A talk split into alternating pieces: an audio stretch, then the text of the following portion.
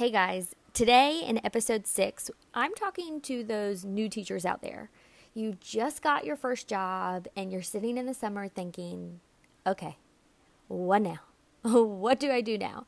We're going to answer all those kind of questions that you really don't know the answers to and kind of what you should be focusing on during this summer and this time of waiting to get to your classroom and meet those first set of kiddos that I know you're going to impact.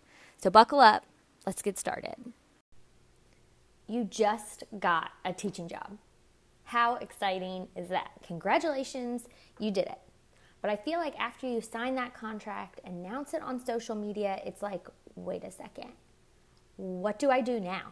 I've been hired, but I literally have no idea what I should do, what I can do, what I need to focus on, what I need to forget about until school starts. I know what you're feeling for sure. The overwhelm you feel in this insane window of time, wondering what you do now, and the amount of questions you ask yourself without knowing an answer makes you question all the things.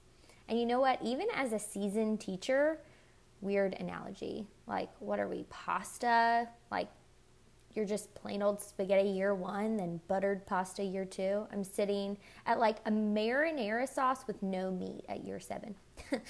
anyway, that was a silly analogy. But as a seasoned teacher, I feel those same questions about what I should be doing in the meantime, preparing for that impending school year. Do I need to be focusing on that new prep I'm teaching? Do I need to be focusing on uh, building up my facilities? Do I need to be focusing on um, reorganizing my classroom. Like, what are the things I need to be focusing on? So, believe me, a lot of us are in the same boat as you. But for the purposes of this episode, we're going to be talking about brand new ag teachers um, who are just starting their new job. And you know, I don't have all the answers, so I did what I did, what I do best, and I think what ag teachers do best is I asked the ag teachers in my community for the, their advice. So we're going to dive into the four categories that these ag teachers said that we should jump into and think about now that you just got your first job. I got a lot of good advice from a lot of good ag teachers. So, are you ready? Do you have a piece of paper to write? So, we have four things, starting with number one. Not in any particular order, I just happen to have number one. So, curriculum planning. Yes, I know that sounds like the lamest one. Probably not the one you wanted to, to start with, but I think it's important to chat about. I'm talking about curriculum planning, not lesson planning. There's a big difference between curriculum planning and lesson planning. So, I think that the summer is a great time to figure out unit planning or curriculum mapping. Unsure uh, they're, they're two different things in my mind. So, curriculum mapping would be taking your semester or year, however long you have to teach your, your classes, maybe it's nine weeks if you're at a middle school, or even six weeks, and you cut up the standards that you need to teach and say, I'm going to teach standard one for three days, standard two for six days, standard five, you know, whatever. That's curriculum ma- mapping. Unit planning is actually looking at standard one is, let's say, FFA. I want to hit, you know, standard one has three little subsections. I'm going to hit standard 1.1 on Monday, 1.2, you know, on those days. So that's unit planning, deciding what I'm actually going to teach during that FFA unit. I like to unit plan during the school year. So I always try and stay a unit ahead of what I'm teaching. This can range from one to six weeks long, depending on what I'm doing. It keeps me ahead of the game rather than just a day. And I know as a new teacher, some days are going to be that, that you are a day ahead of your kids, especially if you're teaching a lot of preps or preps that you just aren't as super comfortable with, um, rather than ones that you feel super comfortable with that you could teach no problem. Just, you know, give me the students, I got this. But during the summer, I want you to focus on mapping out the year by standards, excuse me, not just lessons. Because believe me, I know, and I have been, I have done this before. I map out the best first couple days of school, like those lesson plans are killer. And then I get to the second week of school and I have nothing for the rest of the year. Nothing. Because I spent so much time focusing on that bomb, you know, amazing lit first week that I spent no time figuring out anything else. I don't know how many days I'm going to teach this unit. I don't know how many weeks I need to put on. I don't know how many standards I need to fit.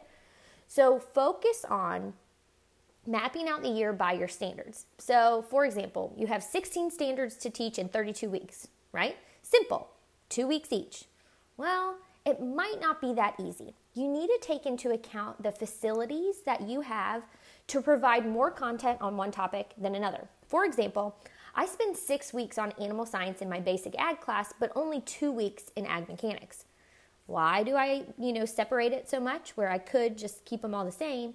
It's because I don't have a shop. I used to have a shop and I spent a lot of time on ag mechanics at my old school, but now I don't have a shop or access to you know welders all that all that fun stuff carpentry masonry that i did at my old school but we do have an awesome animal facility with live animals that i can use to teach different um, uh, breeds of animals um, different types of livestock and i think you need to take that into account because you might be different than your friend who you graduated with. You can't just take somebody's uh, unit plan or curriculum map and think, oh, I'm just going to take this and do it exactly like that. Take into account maybe even the pathway that you're teaching. If you are in an animal science pathway, maybe it makes sense to to add an extra week on animal science to prep them for that next class they're going to take. Or maybe in ag mechanics, your friend down the road doesn't even touch electrification, but you have to teach it that next year in the second level class. Maybe it's a good idea to get those basics to those kids. So I would 100% advise you to ask around your ag teacher community. Your ag teacher community are people you know and trust. It's not just people on the internet. Yes, ag teachers are on the internet. We love each other. We are out there but think about people you know you trust. Maybe it's your mentor teacher that you student taught under.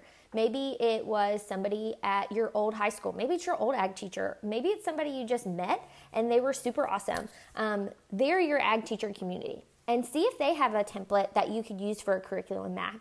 Um, or if they would be willing to share theirs with you or even just give you advice. And just remember that ag ed is not one size fits all. And being able to curriculum map or unit plan lets you be flexible because there are those days that you probably don't know of right now off the top of your head that you're going to be out. Maybe you're sick, maybe something happens with your livestock, maybe there's a show you didn't have on your calendar, and you're going to have to toss in some emergency plans um, and, and, and switch around your unit planning. I think it's much easier to do when you have the map out there to be flexible as AgEd throws curveballs at you throughout the year. And remember that you might be even flexible to knowing your students and knowing your program once you get into the classroom. Speaking of, step two so, first we had curriculum planning, now we have relationship building. Summertime is a great time to start building relationships. I was actually just emailing my um, CTE director, and I said, Summer is one of my favorite times, most productive and favorite times with my students because I can really build up those relationships with them because we don't have the pressure of curriculum, we don't have the pressure of the banquet, of fundraisers as much as CDEs as much. I'm, we're able to just grow that rapport with our students. And, you know, obviously you should be relationship building with your students through SAE visits, CDE practices, chapter officer training, but who else? Who else should you be building those relationships with? Well, to be honest, everybody who is a stakeholder in your program. That could be FFA alumni, your administration, your front office staff, your custodians, uh, the people who work in the uh, cafeteria, city and county officials, local agribusinesses, and so on and so on. Sounds like a lot, but it's as easy to go up and say, Hey, I'm so and so. It's so nice to meet you. I'm the new ag teacher at blankety blank school. So, you know what? You're probably going to need help from those people throughout the year. All of those that I've named, I'm going to need help from those people throughout the year. The people who work in the cafeteria, sometimes we need ice for events. Instead of us going out, they let us use the ice. But would it be appropriate for me to ask them a favor when they don't even know my name and I haven't even, you know, extended gratitude or anything to them? Yeah, I guess I could do it, but that might not be good for my program in the long run. Obviously, you're going to need stuff from your administration. You know, I had a good relationship with my administration at my old school, and I remember one day I forgot to turn in a field trip request. And I was like so scared that we wouldn't be able to go to the state CDE that we had pre- been preparing for for such a long time. But because I had the relationships with the administration and you know, talked to them. We invited them to all the events, and, and they knew that we were doing good things, and it was just a mistake that they were able to see past that mistake and support our program. But if I hadn't been doing my due diligence and building those relationships with those people, I might not get to that. So this summer, maybe find out if there's any events you can attend around town that you can meet people. Maybe it's a local cattlemen's meeting, a county show. Obviously, your cities have uh, city council meetings all the time. Just show up. And a lot of people just introduce themselves. Um, something that I always think about about getting yourself out there is our past Georgia Ag Ed leader always said that he can tell if it's a good ag program if he could stand on the city streets, uh, you know, the most populated area of your um, your program, and ask passerbys about the program. That always scared me so bad because the the current program I work at now is in a huge city. Um, it was named one of the fastest growing cities in our state, and there are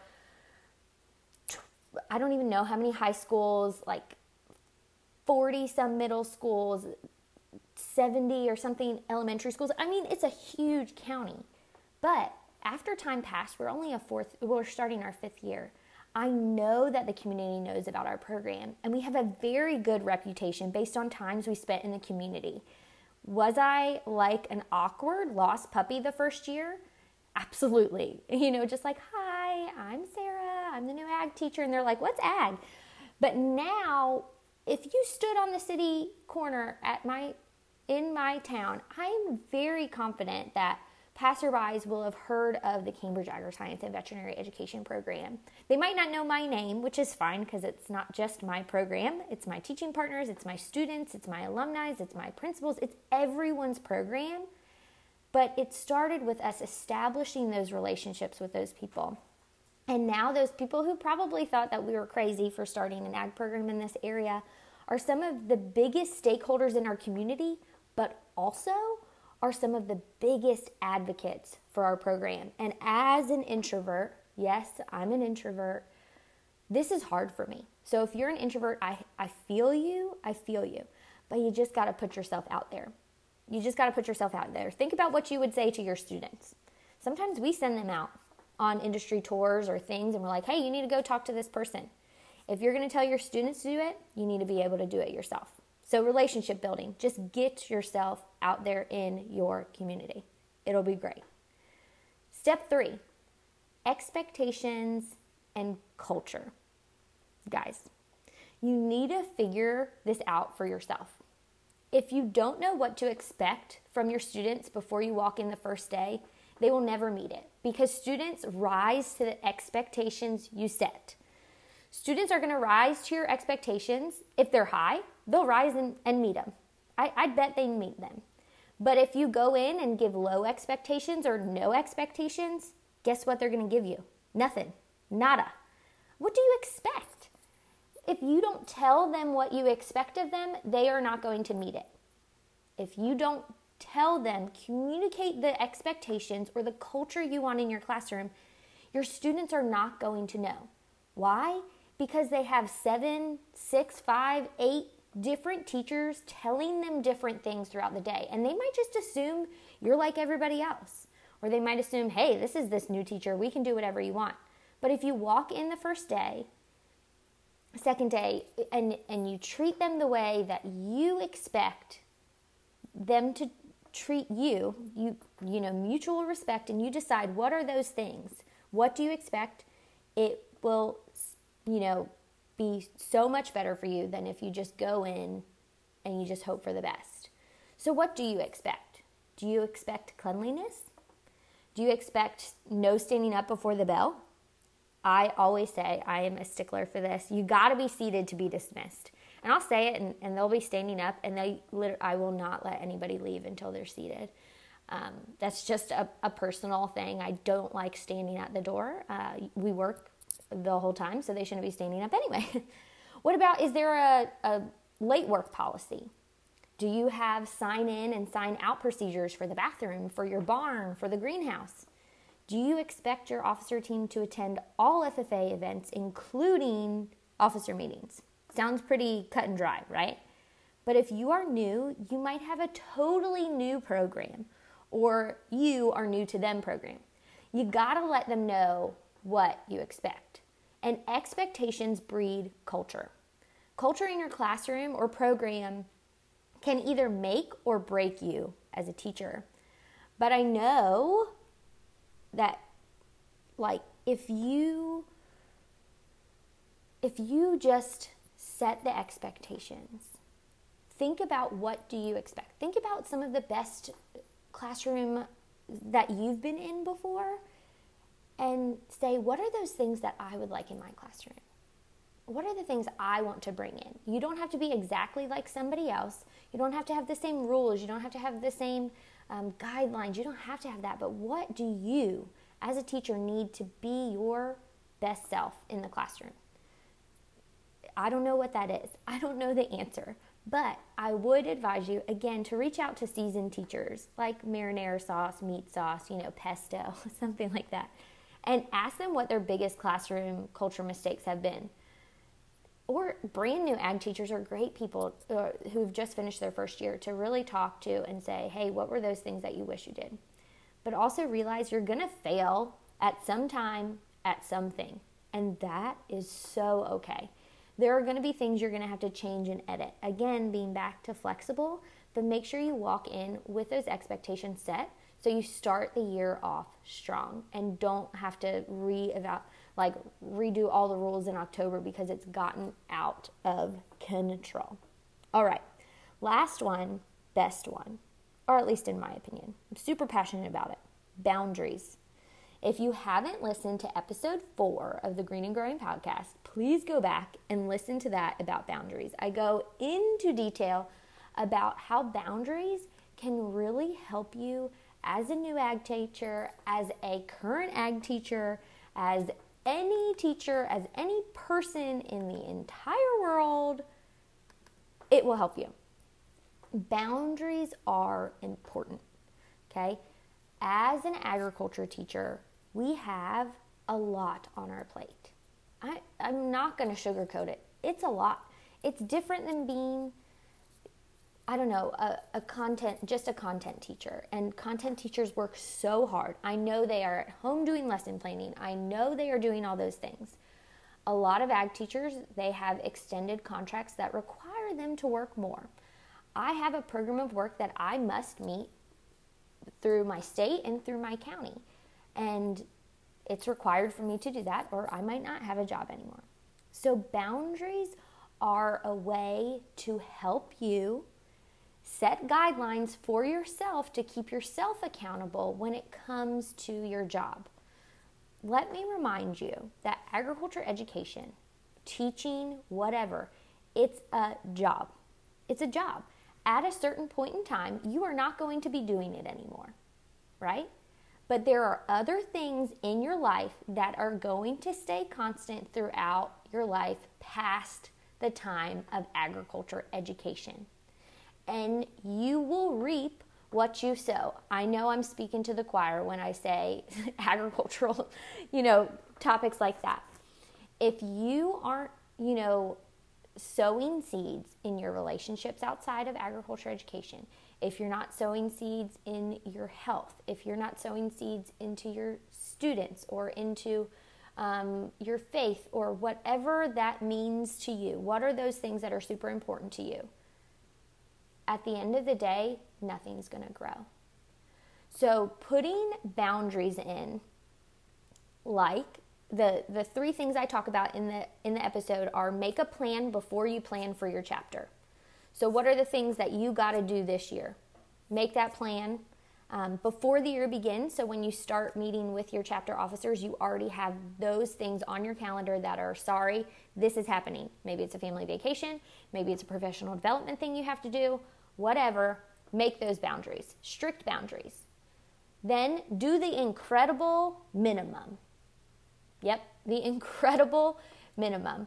Um, meaning this year or whatever year, you might need to just do the minimum requirements that the state, county administration put on you so you can thrive. And then do those minimum requirements incredibly. Instead of spreading yourself so thin on all these little things and trying to do too much that you get burnout. Instead, rock those minimum things on your program of work, on whatever, and do them like so well, so well because you you're, you're placing time in your schedule to do those minimum things. And believe me, it's okay.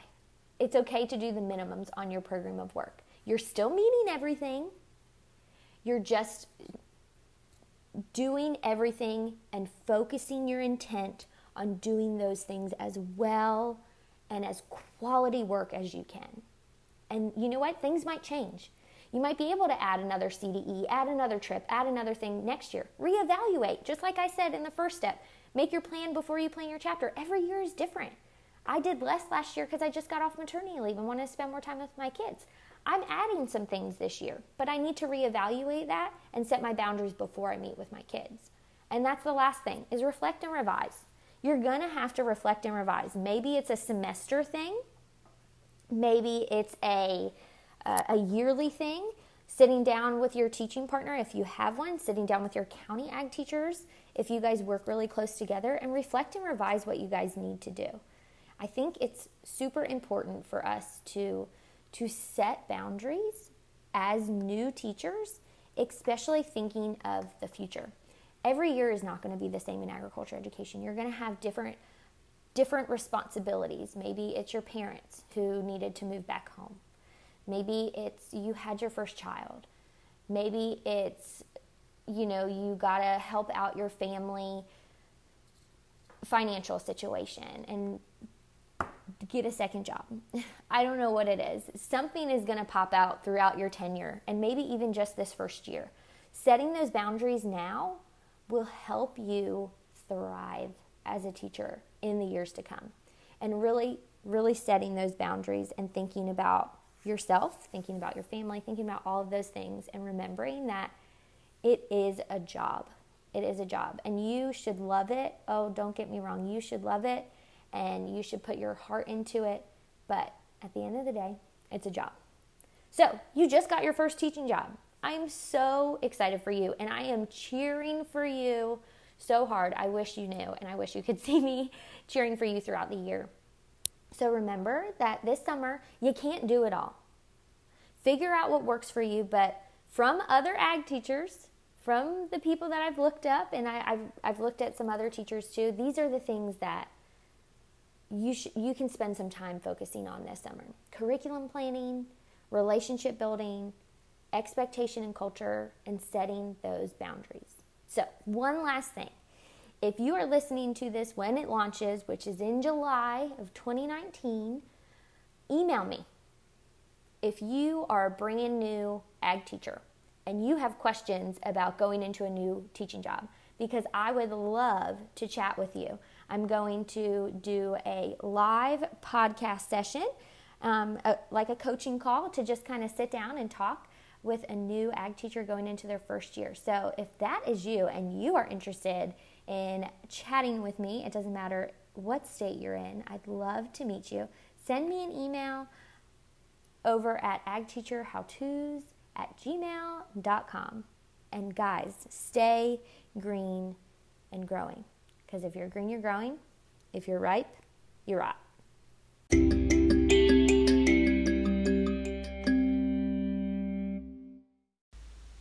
You've heard it before and you're hearing it again. This summer, we will be hosting the first ever Germinate Virtual Summer Conference. That's right, from July 10th to July 12th, you guys have access to pre recorded sessions all about the things that we need help in in agriculture education. In topics from agriculture education, classroom instruction, FFA, and SAE. Over 20 sessions from 16 different presenters from 10 different states. And because you're a loyal listener of the Green and Growing podcast, you can use the code podcast for 20% off your conference admission rate. Make sure that you sign up today.